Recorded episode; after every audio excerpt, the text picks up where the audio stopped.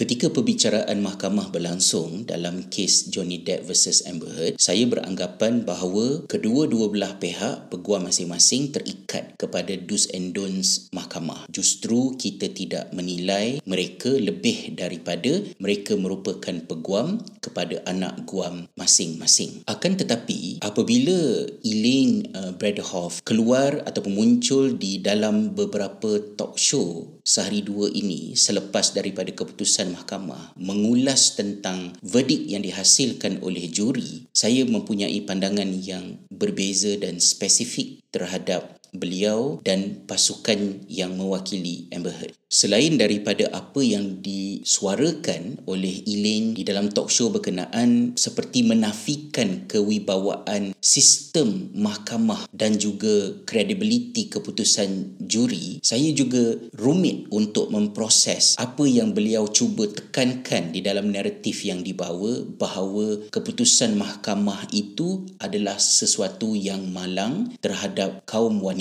dan juga mangsa keganasan rumah tangga. Kita sedia maklum bahawa apa-apa yang berlaku di dalam sebuah keluarga, di belakang pintu sebuah rumah, memang sesuatu yang rumit untuk dibuktikan di luar. Kerana nature asal sebuah rumah itu ialah ia merupakan kemuncak privasi seseorang. Ia adalah tempat di mana semua orang harus berasa selamat. Tetapi jika berlaku kejadian-kejadian malang, maka mereka yang berada di dalam rumah itu perlu dibela kerana dianiaya seseorang di tempat kerja, dianiaya seseorang di kawasan terbuka berbeza daripada dianiaya di dalam rumah sendiri oleh orang yang berada di dalam unit keluarga. Ia suatu perkara yang rumit bukan hanya dari segi undang-undang tetapi juga rumit dari segi psikologi manusia. Tetapi apa-apa yang didakwa tidak boleh lari daripada asas pendakwaan iaitu mesti berasaskan kepada bukti dan bukti itu mestilah berintegriti.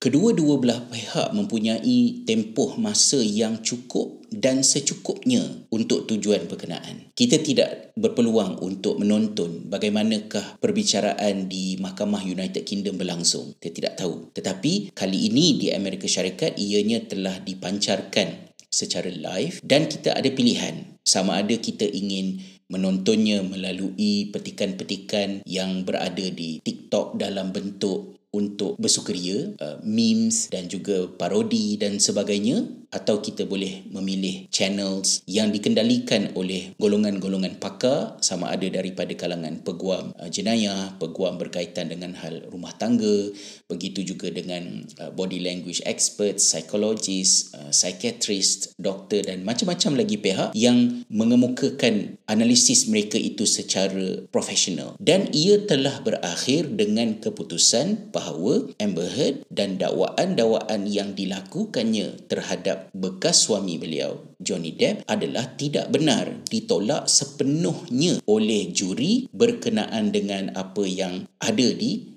dalam kes ini. Dan seharusnya kita melihat keputusan juri ini penting kerana ia bukan menafikan hak wanita dan mangsa keganasan rumah tangga untuk dibela tetapi ia membuktikan bahawa mahkamah adalah tempat yang berintegriti untuk seseorang yang dianiaya mendapat pembelaan berasaskan kepada bukti Johnny Depp menang bukan kerana Johnny Depp lelaki, Amber Heard kalah bukan kerana Amber Heard perempuan. Dan di belakang kemenangan Johnny Depp, andai kata dia adalah seorang lelaki sekalipun yang membelanya ataupun pendakwa rayanya dalam kes ini tadi adalah seorang wanita iaitu Camille Vasquez dan juga Ben Chu. Begitu juga kekalahan Amber Heard di belakang Amber Heard juga ada seorang peguam lelaki dan ada seorang peguam perempuan. So it's not about lelaki versus perempuan. Tetapi naratif yang mendominasi kejadian-kejadian selepas daripada verdik ini dihasilkan itu perlahan-lahan bergerak ke arah ingin memulas apa yang telah diputuskan ini ke arah untuk melihat wanita telah menjadi mangsa. Amber Heard sendiri tanpa segan silu, tanpa malu menghantar post di Instagram dan juga di Twitter beliau menyatakan bahawa ini adalah merupakan satu setback terhadap golongan wanita dan bukan sahaja beliau. Beliau tu kita dah kenal lah. Tujuh minggu tu cukup dah. Tiap hari kita tengok uh, tingkah laku kata-kata beliau dan sejarahnya sebelum ini juga. Tetapi peguam beliau sendiri turut mengulas hal ini di dalam uh, CBS Morning dalam uh, Today's Show dan sebagainya yang memperlihatkan tentang betapa celanya uh, sisi pandang berkenaan. Saya tidak berhasrat untuk menunjukkan kepada anda rakam rakaman ucapan yang dibuat oleh Elaine di dalam beberapa talk show yang saya maksudkan ini anda boleh menontonnya melalui link yang saya sediakan di atas. Tetapi di sini saya ingin rumuskan beberapa maklumat yang saya kira kritikal untuk kita berikan perhatian mengenainya. Ilin menekankan di dalam temu bual berkenaan bahawa juri di dalam perbicaraan di Amerika Syarikat telah dipengaruhi oleh keadaan di mana Amber Heard being demonized. Dia telah dipotretkan sebagai seorang yang buruk tingkah laku kepribadiannya hingga menjejaskan kesediaan dan juga neutraliti mereka untuk mempertimbangkan pendapat Amber Heard ini merupakan satu insult kepada juri kerana mahkamah telah meletakkan pelbagai asas dan kalau ianya tidak dipercayai bermakna keseluruhan sistem berasaskan kepada juri itu seharusnya tertolak. Beliau juga berulang kali merujuk kepada perbicaraan Mahkamah United Kingdom bahawa bukti-bukti yang dikemukakan di sana tidak dapat diketengahkan di dalam perbicaraan di Amerika Syarikat. Perlu kita sama-sama berikan perhatian bahawa di United Kingdom, perbicaraan mahkamah itu adalah di antara Johnny Depp dengan akhbar The Sun dan bukannya terhadap Amber Heard. Amber Heard telah memberikan testimoni beliau di sana bukan sebagai orang yang didakwa tetapi sebagai saksi untuk mendatangkan keterangan beliau ini merupakan perbezaan yang sangat fundamental pada membezakan di antara apa yang berlaku di United Kingdom dan apa yang berlaku di Amerika Syarikat. Di Amerika Syarikat yang berdepan dengan pendakwaan daripada defamation trial yang diketengahkan oleh Johnny Depp ini adalah Amber Heard sendiri dan bukannya Washington Post ataupun mana-mana penyiaran TMZ dan sebagainya. Dan bila saya meneliti apa yang dikemukakan oleh Elaine di dalam temu bual ini, beliau telah secara tidak bertanggungjawab mengatakan bahawa ketika di United Kingdom Antara bahan bukti penting yang dikemukakan adalah merupakan medical report. Tetapi sepanjang saya mengikuti perbicaraan yang berlaku di Virginia ini, medical report itu sebenarnya bukan medical report tetapi dia adalah nota terapis yang memberikan terapi kepada Amber Heard. Dalam arti kata yang lain, nota itu adalah berasaskan kepada self report yang dikemukakan oleh Amber Heard. Jadi dia bukan merupakan medical report dan ada perbezaan yang sangat fundamental di antara dua dokumen ini. Apa yang lebih malangnya ialah sekiranya mereka yang tidak mengikuti perbicaraan ini dengan hanya mendengar naratif yang dikemukakan oleh Elaine ataupun yang senada dengannya mungkin akan terpengaruh dan menganggap bahawa trial yang berlaku di Amerika Syarikat itu tidak berlaku secara adil. Dan bila kita bercakap tentang masalah orang yang tidak mengikuti perbicaraan tetapi begitu lantang untuk mengemukakan pendapat, ini yang menarik perhatian saya berasaskan kepada temu bual Elaine ini kerana Ireland AM telah menemu bual Dave Neal, seorang YouTuber, podcast dan juga seorang komedian daripada Amerika Syarikat meminta pendapat beliau tentang apa yang berlaku. Dave Neal menafikannya dengan mengatakan bahawa Sesiapa sahaja yang menjadi mangsa keganasan rumah tangga tidak seharusnya merasakan bahawa mereka tidak akan dipercayai, tidak akan mendapat pembelaan hanya disebabkan oleh kekalahan Amber Heard. Kerana kekalahan Amber Heard itu adalah berpunca daripada pembohongan yang beliau lakukan yang telah disahkan oleh keputusan di mahkamah. Dan pandangan yang dikemukakan oleh Daphne ini telah disanggah oleh abang Irish kita dalam Ireland AM ini. But I, that's rubbish, Dave. Tetapi selepas daripada itu, beliau sendiri mengaku yang beliau tidak mengikuti perbicaraan di Amerika Syarikat. Kalau tidak mengikuti perbicaraan, mengapa dengan sewenang-wenangnya beliau mengatakan bahawa pendirian Dave Neal itu sebagai rubbish? Bila saya yang berada di island ini meneroka lagi beberapa talk show yang ada ia memperlihatkan cabaran yang sedang kita hadapi di Ireland pada tahun 2022 ini kerana Ireland merupakan sebuah negara yang masih berada di dalam mood reaktif bangkit daripada tragedi dalam sejarah mereka apabila pihak gereja telah melakukan banyak penyelewengan yang besar membabitkan penganiayaan ke atas golongan wanita dan kanak-kanak.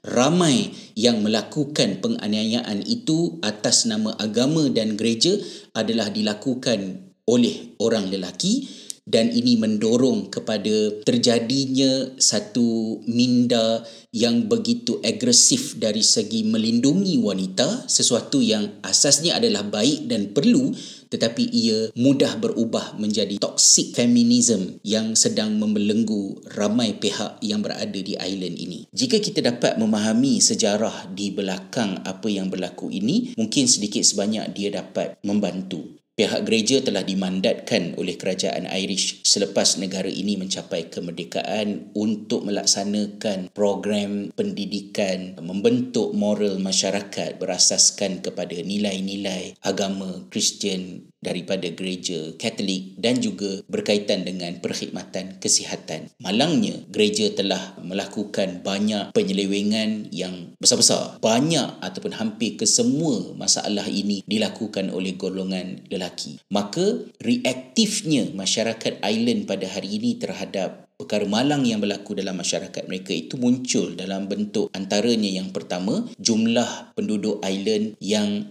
identify diri mereka itu sebagai atheist semakin tinggi dan yang keduanya adalah mereka protektif terhadap wanita dan boleh mengheret masyarakat kepada toxic feminism. Di island ini jika berlaku hubungan seks di antara seorang budak lelaki dan seorang budak perempuan di bawah umur undang-undang peraturan akan meletakkan kesalahan itu ke atas budak lelaki walaupun mungkin ianya terjadi ekoran daripada persuasion ataupun apa yang dilakukan oleh budak perempuan itu tadi terhadap mereka berdua. Jadi berbalik kepada isu uh, Amber Heard versus Johnny Depp ini tadi apa yang dilakukan oleh Eileen uh, Bradhoff ini adalah satu benda yang saya lihat sebagai bukan sahaja tidak meng menghormati juri dan keputusannya sistem mahkamah uh, malah masih mahu memaksa masyarakat untuk menafikan apa yang kita sendiri lihat bahawa kita membuat keputusan siapa betul siapa salah. Bukan kerana terpengaruh dengan media sosial dengan uh, Twitter. Tapi kita menonton dan kita mempertimbangkannya dengan kewarasan kita sebagai manusia. Justru perlulah kita berhati-hati dan memahami akan hal ini agar kita tidak terjebak di dalam perkara-perkara yang asing daripada keadilan dan juga asing daripada agama kita. Apa yang berlaku ini bukanlah kemenangan kepada lelaki, kekalahan kepada perempuan, tetapi ia adalah merupakan pembelaan terhadap bukti dan juga kebenaran. Baik lelaki maupun perempuan, jika berada di pihak yang benar, mereka perlu berada di pihak yang menang dan gagal membuktikan kebenaran, menyebar kepalsuan, fitnah, mereka perlu menanggung akibat daripada apa yang mereka lakukan ini tadi. Bagi kita yang tidak terbabit secara langsung, ambillah kes Johnny Depp versus Amber Heard ini sebagai pelajaran berharga daripada pelbagai sudut untuk kita memahami qadaya muasarah, isu-isu semasa current affairs. Dan saya secara peribadi juga di akhir video ini ingin menyatakan bahawa walaupun Johnny Depp adalah seorang pelakon, Amber Heard adalah seorang pelakon, mereka adalah selebriti, tetapi kita tidak harus mengatakan bahawa oleh kerana mereka berlakon maka mereka mungkin berlakon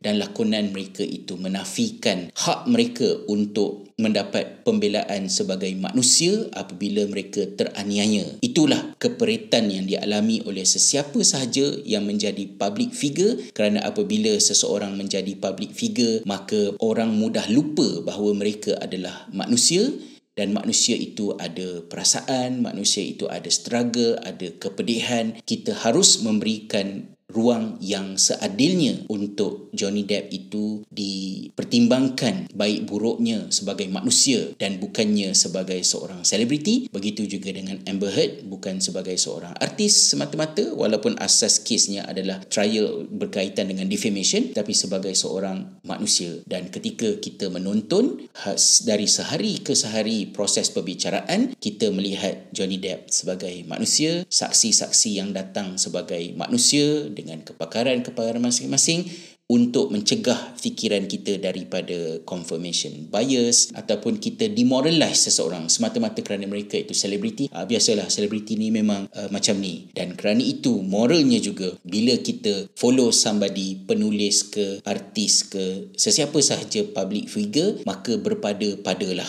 Jika dia adalah seorang penulis fokus pada tulisannya. Jika dia adalah seorang artis fokuskan kepada hasil seninya. Tetapi jangan pergi berlebih-lebihan pada memuja kepribadian atau membenci kepribadian berikan ruang kepada mereka untuk mereka itu hidup sebagai juga seorang manusia